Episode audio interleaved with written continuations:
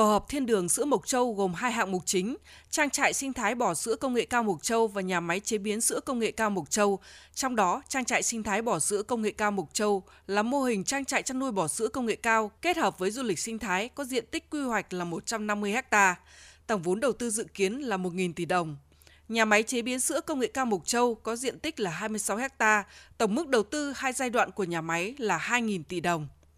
Phát biểu tại buổi lễ, Thủ tướng Chính phủ Phạm Minh Chính nhấn mạnh, đây là dự án có ý nghĩa khai thác về thế mạnh, thúc đẩy sự phát triển nông nghiệp của huyện Mộc Châu và tỉnh Sơn La, xây dựng thương hiệu sữa Mộc Châu. Việc triển khai hiệu quả các dự án này đóng góp thêm động lực cho phát triển kinh tế xã hội của địa phương, tạo việc làm và thu nhập cho người dân, góp phần cụ thể hóa nghị quyết Đại hội Đảng bộ tỉnh Sơn La lần thứ 15. Tôi hy vọng Vinamilk thành công ở Sơn La với một cái tâm thế mới, vị thế mới và một cái thế hệ Vinamilk mới. Sơn La và Vinamilk phải góp phần làm được mấy cái việc này. Một là phát triển cái kinh tế tuần hoàn, là đẩy mạnh hơn nữa cái kinh tế số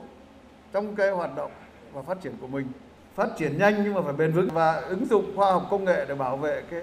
môi trường, chống cái biến đổi khí hậu và đặc biệt là liên quan đến meta sản xuất nông nghiệp trong cái sử dụng hồ ao trong cái sử dụng ờ, phát thải và đặc biệt là trong chăn nuôi và đa dạng hóa các chuỗi cung ứng. Về cao nguyên Mộc Châu, Thủ tướng rất chăn trở để phát triển vùng đất này. Theo đó, Thủ tướng nhấn mạnh, đây là vùng đất rất đặc biệt với tiềm năng nổi trội, lợi thế cạnh tranh rất lớn nhưng thiếu quy hoạch bài bản, cơ chế chính sách, tầm nhìn tư duy đột phá để Mộc Châu trở thành trung tâm kinh tế lớn toàn diện của Sơn La nói riêng và Tây Bắc nói chung. Vậy, làm thế nào để phát triển Mộc Châu? Theo Thủ tướng, Mộc Châu có điều kiện phát triển du lịch, dịch vụ và công nghiệp chế biến, công nghệ sau thu hoạch. Điều này là hết sức quan trọng vì hiện nay chúng ta chủ yếu xuất khẩu hoa quả thô chưa qua chế biến. Vinamilk và tỉnh phải kết hợp để phát triển kinh tế tuần hoàn, khai thác dựa trên thế mạnh nông nghiệp công nghệ cao, xanh sạch, kết nối chuỗi giá trị phát triển bền vững. Thủ tướng chỉ rõ, để dự án sớm hoàn thành, hoạt động hiệu quả, cần tập trung nguồn lực để triển khai các dự án đảm bảo chất lượng, tiến độ, tuân thủ các quy định của pháp luật, chủ động phối hợp với các sở ngành địa phương, liên kết chặt chẽ với các hợp tác xã, các tổ hợp tác, hộ gia đình cá nhân để xây dựng mối liên kết sản xuất theo chuỗi giá trị, góp phần vào sự phát triển của ngành chăn nuôi bò, công nghiệp chế biến sữa của tỉnh Sơn La. Thủ tướng hoan nghênh Mộc Châu Mưu đã hoàn thành thủ tục đầu tư dự án, đầu tư bài bản, tin chắc ngày càng đúc rút được kinh nghiệm, phối hợp chặt chẽ với các bên để phát triển kinh tế xanh, bền vững, bảo vệ môi trường.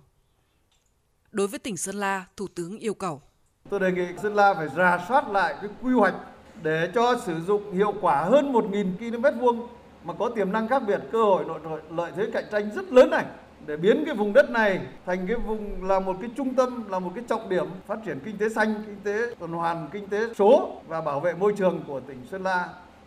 nói riêng và của khu Tây Bắc nói chung. Tôi đề nghị là phải có cái cơ chế